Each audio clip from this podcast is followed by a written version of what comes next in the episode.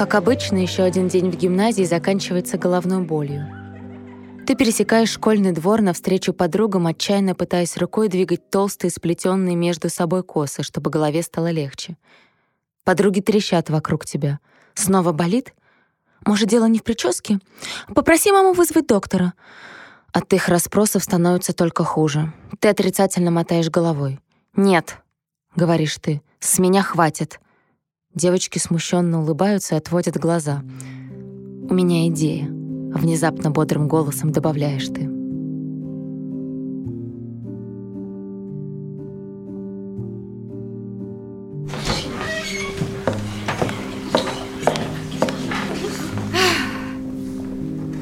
Вы посмотрите!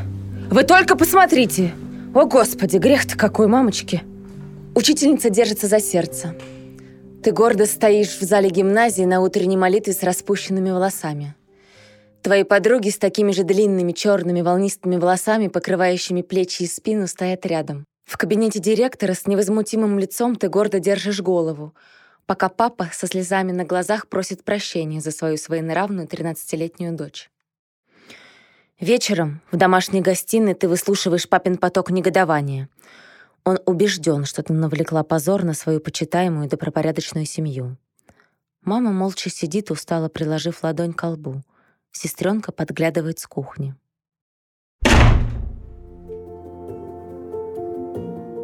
Вы когда-нибудь задавались вопросом, почему мы помним гениев, но часто забываем имена тех, кто был рядом и вдохновлял их на создание шедевров и великие открытия? Подкаст «Музы» приглашает вас в иммерсивное путешествие в жизнь тех, кто нередко оставался в тени, но играл ключевую роль в становлении известных людей. Каждый выпуск – это отдельная история, посвященная одной музе великого человека и их взаимоотношениям.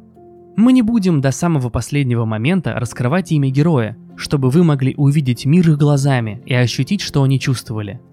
Приготовьтесь прожить жизнь музы одного из величайших поэтов 20 века. Пришло время перемен. Ты с друзьями организовываешь митинги и демонстрации. Отныне ты каждый день выдерживаешь бой за свои поступки и мысли. «Ты никуда не пойдешь, слышишь меня?» — кричит отец. «Через мой труп ты пересечешь порог этого дома». Папа мечется из стороны в сторону. Ты знаешь, что папа переживает за тебя, но не можешь сдержать слезы обиды и злости. Двери, замки, родной отец, ничто тебя не остановит. Ты сбегаешь из дома с черного хода. Главу вашего кружка, Осипа, только что исключили из гимназии за революционную пропаганду. Все девочки влюблены в него. Он брат Веры, и после знакомства с ним она с игривой улыбкой спрашивает, «Как он тебе? Нравится?» Ты серьезным лицом киваешь. «Отличный лидер». Кажется, твой ответ вызывает у нее недоумение.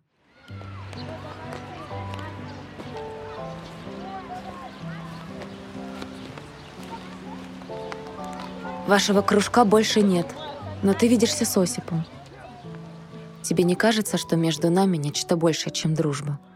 Как-то раз спрашивает он во время прогулки в парке. Да, кажется. Он заходит за тобой каждый день, а потом вы гуляете. Тебе легко и комфортно с ним. Все происходит предсказуемо и само собой.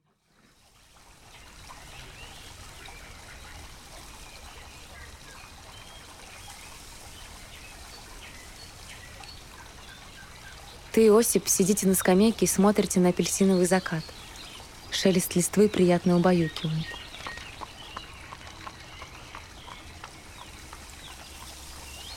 Ты кладешь голову ему на плечо, закрываешь глаза. Еще немного, и ты задремлешь. Внезапно Осип вскакивает, ты резко поднимаешь голову и хлопаешь ресницами от неожиданности. «Прости, я... я ошибся. «Я не люблю тебя». В полнейшем изумлении ты остаешься сидеть, глядя ему вслед.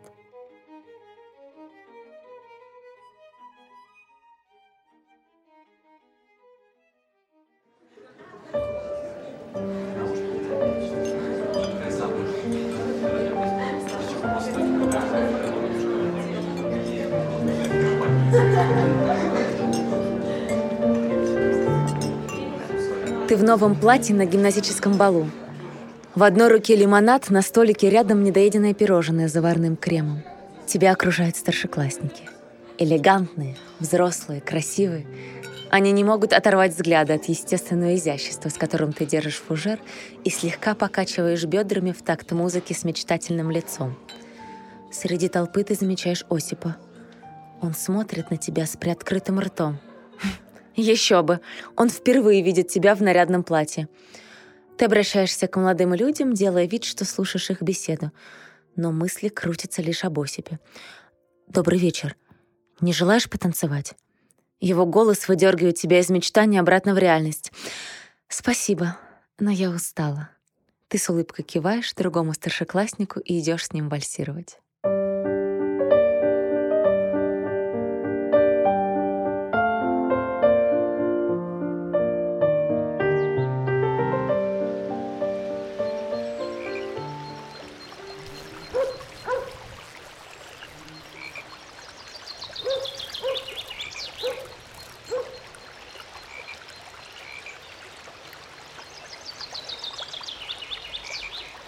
Солнце уже высоко висит над Малаховкой.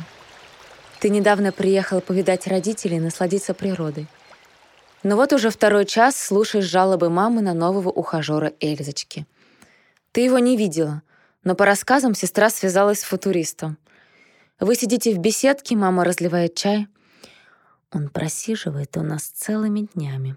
Мама нервно теребит воротничок платья. Ты спокойно слушаешь ее, а сама уже готова читать сестру со всей жестокостью. Каждые полчаса мне приходится вставать с постели и выгораживать его вон. Ох, что ты себе думаешь? Возьми пирожные. Отвлекается она на тебя и продолжает. На утро он тут как тут. И хвастается, что вышел через дверь, а вернулся в окно.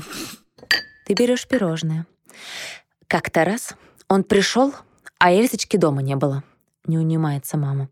«Так он оставил свою визитную карточку, желтую такую, и, прости, дорогая, весьма обескураживающего размера. Я не выдержала, скажу тебе честно, и вернула ему это на следующий же день со словами «Вы забыли у нас свою вывеску». Ой, это возмутительно, дорогая, ты не считаешь? Эти футуристы меня страшно пугают, что и думать.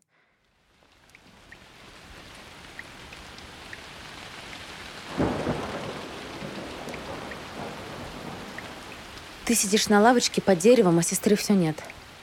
Ночь на дворе, а она ходит неизвестно где с этим футуристом. К счастью, ночи теплые, ты не промозгла насквозь под дождем. Проходит, наверное, час. От волнения ты то встаешь и вглядываешься в темноту, то садишься обратно. Наконец, в темноте виднеется огонек папиросы, белеет рубашка. Вот они. На Эльзе его пиджак. Ты хватаешь ее за руку, негодующе трясешь. Ты куда пропала? Ты о родителях подумала? Сижу под дождем, как дура. Познакомься, это Владимир, лепечет Эльза. Добрый вечер. Звучит негромкий ласковый бас. Добрый. Ты хватаешь сестру и тащишь в дом.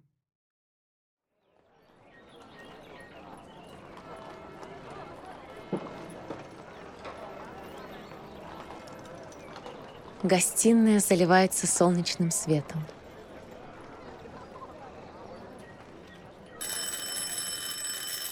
Раздается звонок в передней. Затем доносится знакомый голос. Внезапно в гостиную входит Володя.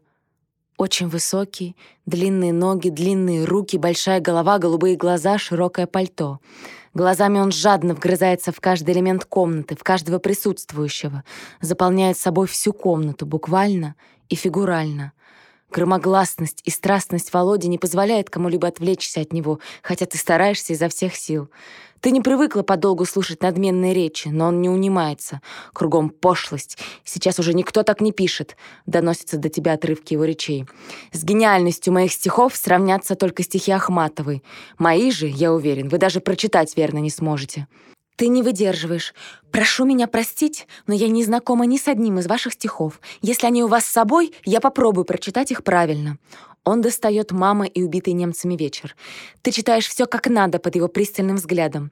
Воспитание шепчет, что авторов нужно хвалить. Сердце чувствует мощь каждого слова в строчке, однако поощрять его нахальство нет никакого желания. «Не нравится?» — удивляется он. «Не особенно».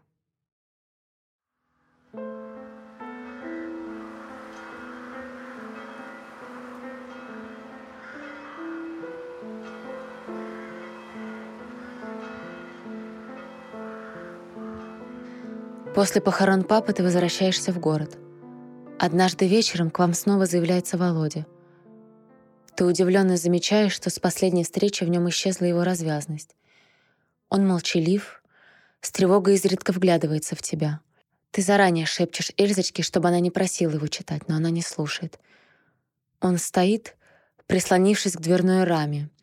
Из внутреннего кармана извлекает тетрадку, заглядывает в нее на мгновение, убирает обратно в карман. Задумывается, обводит вас глазами, как аудиторию, и зачитывает пролог.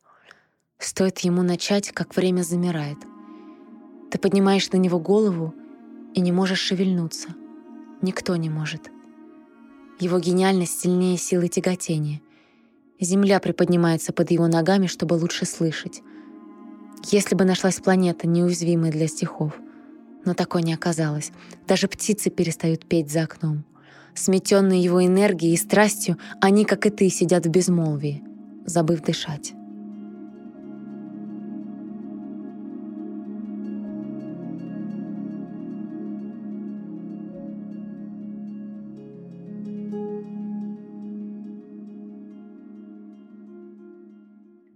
И вот он уже сидит за столом и с прежней развязностью требует чаю. Ты вскакиваешь, пододвигаешь к нему варенье наливаешь чаю из самовара. Элисочка торжественно улыбается. Ты долго не можешь прийти в себя. «Можно посвятить вам?» — звучит его голос. Ты только сейчас замечаешь на столе тетрадку, открытую на первой странице, и видишь, как он старательно выводит над заглавием твое имя.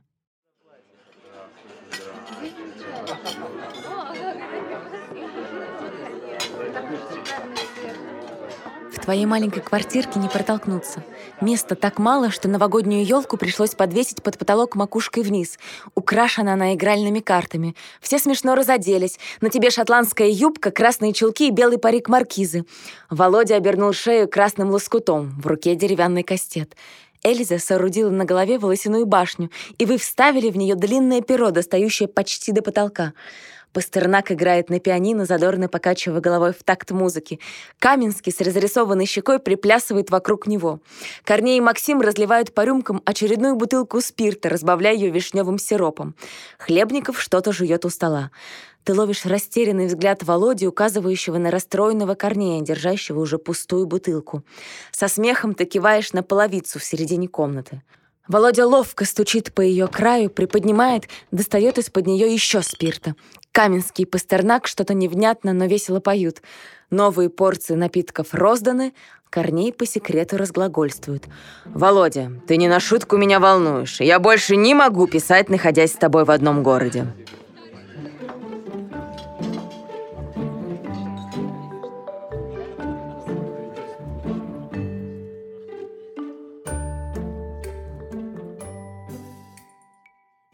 Ты проводишь все больше времени у Володи. Ты обещаешь слушать все, что он пишет, и каждый раз, сидя за столом, полным сладостей и чаю, ты первая слушаешь новые стихи. Только потом о них узнают остальные. В твой первый визит на его квартиру на тебя радостно набрасывается маленькая собачонка. От испуга ты жмешься к стене. Из коридора доносится громогласный хохот Володи.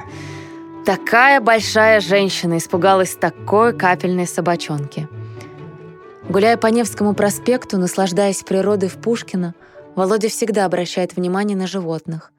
Невольно ты тоже начинаешь их замечать. Володя не может пройти мимо собаки или кошки, не приласкав. Так однажды он находит брошенного щенка.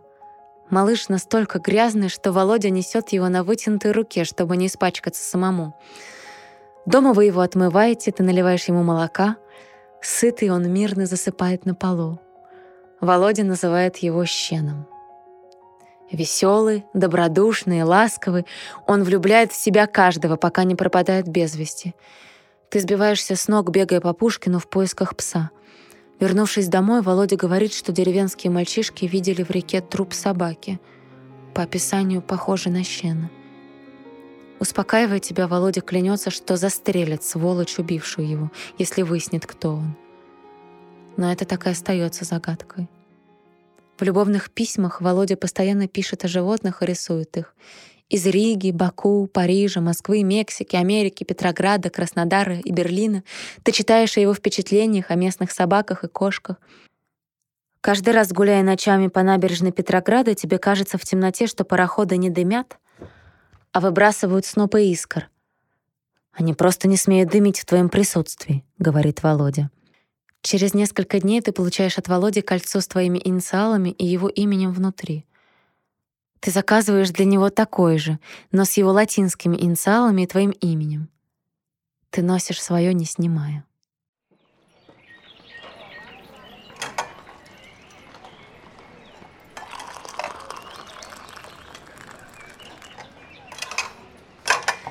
Самое любимое время Володи — завтрак.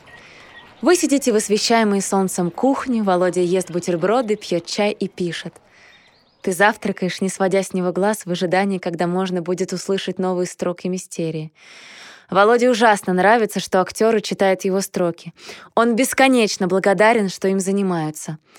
Вместе с ним постановкой занимается Мерхольд. Ты наблюдаешь за их совместной работой. Володя восторженно принимает каждое предложение Мирхольда. Мирхольд — каждое предложение Володи. Выглядит это мило, но не очень продуктивно. Два таланта, ослепленные друг другом. Гениальность одного мешает гениальности другого проявить себя.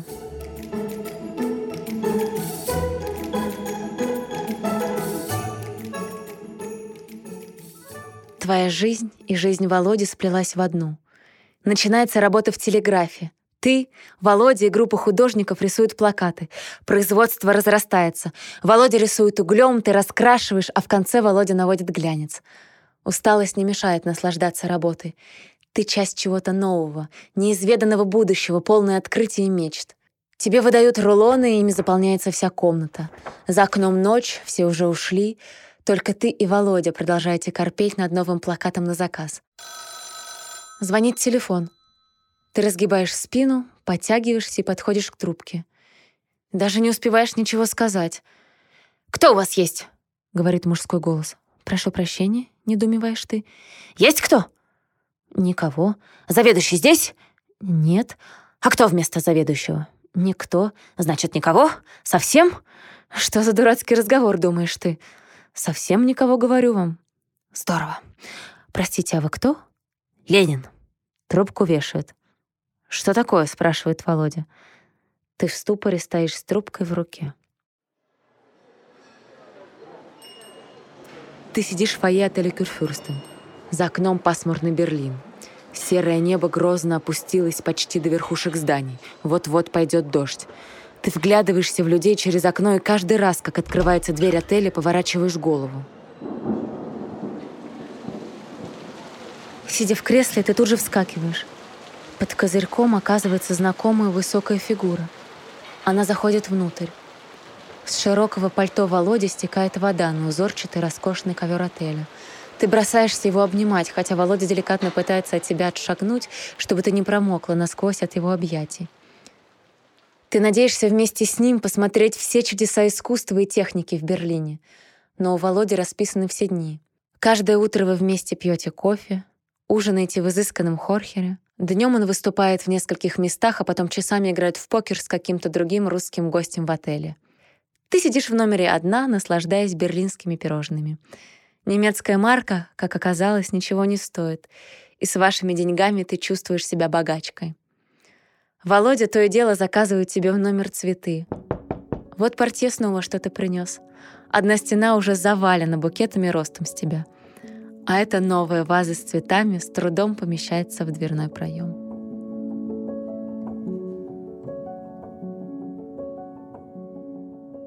Так проходит два месяца. И вы возвращаетесь в Москву, где Володя на расхват. В день выступления у входа конная милиция. А тебе Володя предупредил, и тебя кое-как протаскивают в зал. Внутри давка. Люди подвое сидят на местах, сидят в проходах, на эстраде. Кое-где вдоль нее поставлены стулья для друзей.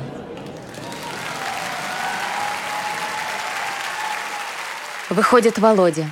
Он начинает речь. Тебя стискивают со всех сторон. Ты пытаешься высказать справедливые замечания соседу касательно его речи, но тут же жалеешь об этом. Володя продолжает говорить, бросив на тебя испуганный взгляд. Молодежь, сидящая вокруг, недовольно косится. В перерыве ты пытаешься докричаться до Володи, но он скрывается среди толпы. К тебе подбегает Долидзе, организатор мероприятия. «Дорогая моя, я вас прошу, только не скандальте». Ты молча слушаешь и киваешь. Долидзе не пускает тебя в зал. Но тебе самой уже не хочется туда возвращаться.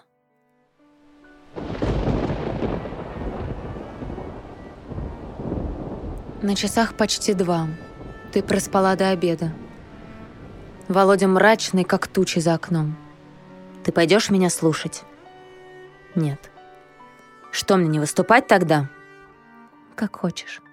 Володя уходит. На следующее пасмурное утро телефон разрывается от звонков друзей. Почему тебя не было? Ты здорова? Почему Володя такой хмурый? Это был грандиозный успех. В этот день ты и Володя говорите почти четыре часа. Вы оба со слезами на глазах сидите за столом. Ты понимаешь, что вы на дне. Володя пишет все меньше. Вы так привыкли друг к другу, что быт постепенно пожирает ваши отношения. Привыкли к революции, привыкли к любви, привыкли к чаю и теплу. Подобные разговоры у вас всплывают все чаще и чаще. Наконец, ты решаешься расстаться на два месяца и посмотреть, что будет. Возможно, это еще не конец — Володя даже радуется, что нашелся хотя бы такой выход из безвыходного положения. Вы договорились, что ровно через два месяца, 28 февраля, вы увидитесь вновь. Каждый день Володя ходит под твоими окнами и пишет письма. Поначалу ты противишься им. Ведь идея была в том, чтобы расстаться на время. Но не отвечать на его мольбы ты не можешь. И остановиться, и не писать самой тоже не можешь. У Володи навязчивая идея — Почти в каждом письме ему кажется, что ты его больше не любишь, просто не решаешься ему об этом сказать. Он умоляет тебя пощадить его и признаться. Говорит, что это лучше, чем обман.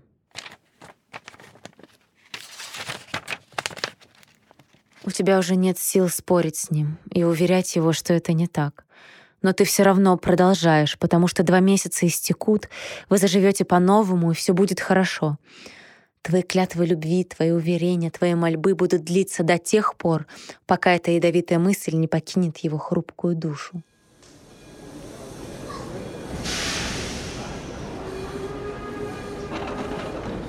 Сегодня, 28 февраля в 3 часа дня заканчивается срок вашей разлуки. Поезд в Ленинград отходит в 8 вечера. Ты видишь Володя на ступеньках вагона. Когда поезд трогается, он читает тебе новую поэму. По окончанию он облегченно плачет. Тебя мучает мысль, что эти два месяца Володя провел в губительном для него одиночестве. Но его поэзия в очередной раз доказывает тебе, что именно она наполняется его переживаниями. Он не любит говорить о чувствах. Мощь его любви, дружбы и ревности не выражались и не вмещались нигде, кроме как в стихах. И ты понимаешь, что благодаря разлуке он смог снова написать нечто невероятное.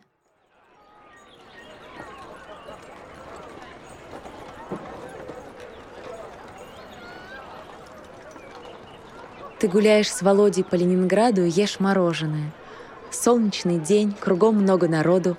У Володи особенно хорошее настроение, поэтому ты ждешь чтения чужих стихов. Он постоянно читает чужие стихи. Ты бесчисленное количество раз слышишь Пастернака и знаешь его наизусть. Володя постоянно что-то читает в зависимости от настроения или ситуации. Ловко играя со словами и ритмом, он меняет чужие стихи, переставляя слова, заменяя их на созвучные. Словно искусный крупье перетасовывает карты. Ты с удовольствием это слушаешь и заливаешься смехом. Иногда Володя таким образом подшучивает или издевается, в зависимости от его отношения к автору. Он может читать чужие стихи и писать свои когда и где угодно. Во время еды, на улице, на прогулке, посреди разговора изредка напевает свои мотивы. «Дорогой, дорогая, дорогие оба, дорогая, дорогого довела до гроба». Когда Володя обижается, ты, несомненно, слышишь. «Столько просьб у любимой всегда, у разлюбленной просьб не бывает». Покупая тебе еще мороженого, он разглагольствует о Пушкине. «Не нравится мне». Я знаю, век уж мой измерен, но чтоб продлилась жизнь моя, я утром должен быть уверен, что с вами днем увижусь я. Тебе не кажется, что век уж звучит как векуш? Хм, вот так. Я знаю, жребий мой измерен, но чтоб продлилась жизнь моя, я утром должен быть уверен, что с вами днем увижусь я. Ты любуешься набережной. Теперь Володя вспоминает своего кумира, Блока, и незнакомку. Как обычно, он меняет слова. И медленно, пройдя меж пьяными, среди беспутников, дыша духами и туманами, она садится у окна.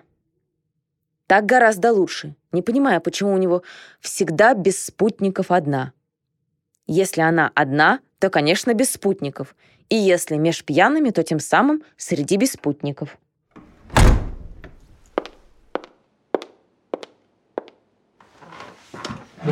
Ты только что попрощалась с Володей перед его поездкой в Америку. Вернувшись в комнату и сев за свой стол, ты краем глаза замечаешь что-то. Вглядываешься. Володя забыл ключи с кольцом. Глядя на него, ты с улыбкой вспоминаешь записки с его выступлений в Москве и недовольство советских людей. Теперь носить украшения не принято. «Владимир, кольцо вам не к лицу!» — постоянно писали они. Володя каждый раз отвечал. «Потому я и ношу его, не в ноздре, а на пальце». Но записки так участились, что ему пришлось повесить кольцо на связку ключей. Ты хватаешь связку, бежишь к окну, распахиваешь его — но Володи уже не видно. Проходит почти час. Ты сидишь в кресле с книгой и чашкой чая. Ты испуганно вздрагиваешь, подбегаешь к двери и открываешь. Володя с раскрасневшимся лицом стоит в дверях, тяжело дыша. Кажется, еще немного он без сил упадет на пол. Что такое? Что? Володя вихрем пролетает мимо тебя в комнату, вылетает оттуда и показывает кольцо. С ума сошел, на поезд опоздаешь! Володя выбегает из квартиры, забегает, чмокает тебя в щеку, выбегает обратно. Стараясь сдерживать улыбку, ты закрываешь за ним дверь.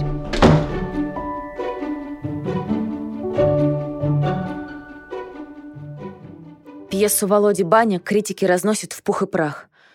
Вдобавок к этому Володя часто ругается с издателями.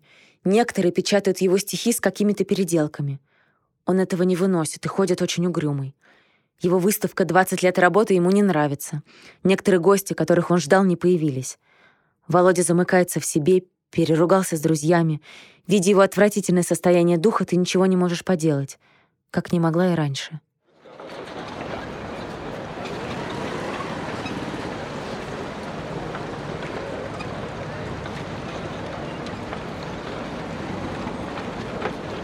Ты стоишь напротив маленького магазинчика в Лондоне, рассматривая на витрине галстуки. Володе бы они понравились. Не забыть бы купить еще сигары. Несмотря на пасмурность, у тебя хорошее настроение. Ты повидалась с мамой, у нее все хорошо. С кучей подарков ты заходишь в отель. Портье помогает тебе с сумками. Передает телеграмму из Москвы от Володи. Нетерпеливый, воодушевленно ты распечатываешь ее.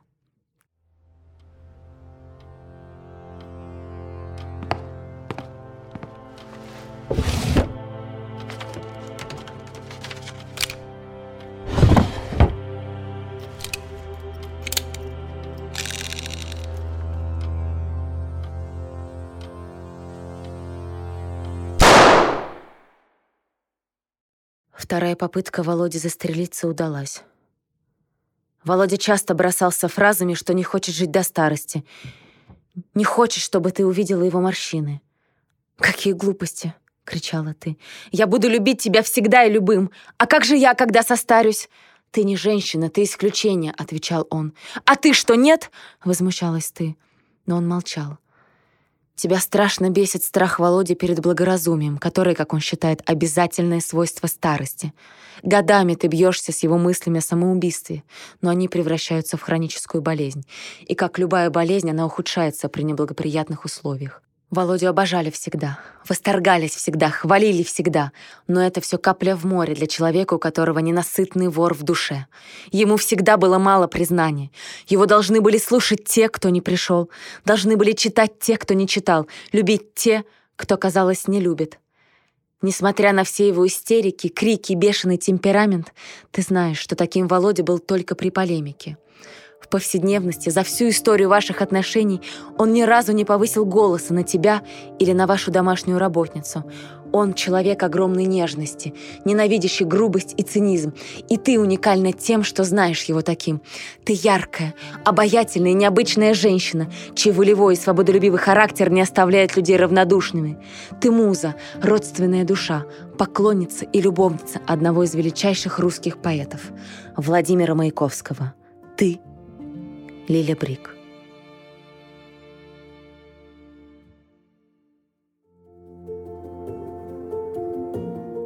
Наш подкаст художественно-документальный. Мы работаем с дневниками и архивами того времени, но, конечно, доподлинно не можем утверждать, что те или иные события происходили именно так, как мы их показали. Над выпуском работали автор сценария Наталья Лушина, текст озвучивает Александра Ревенко, звукорежиссер Александр Рублевский, авторы идеи и креативные продюсеры Константин Колосков и Анна Ковалева, помощник редактора Алина Сижажева. Услышимся через две недели. Пока.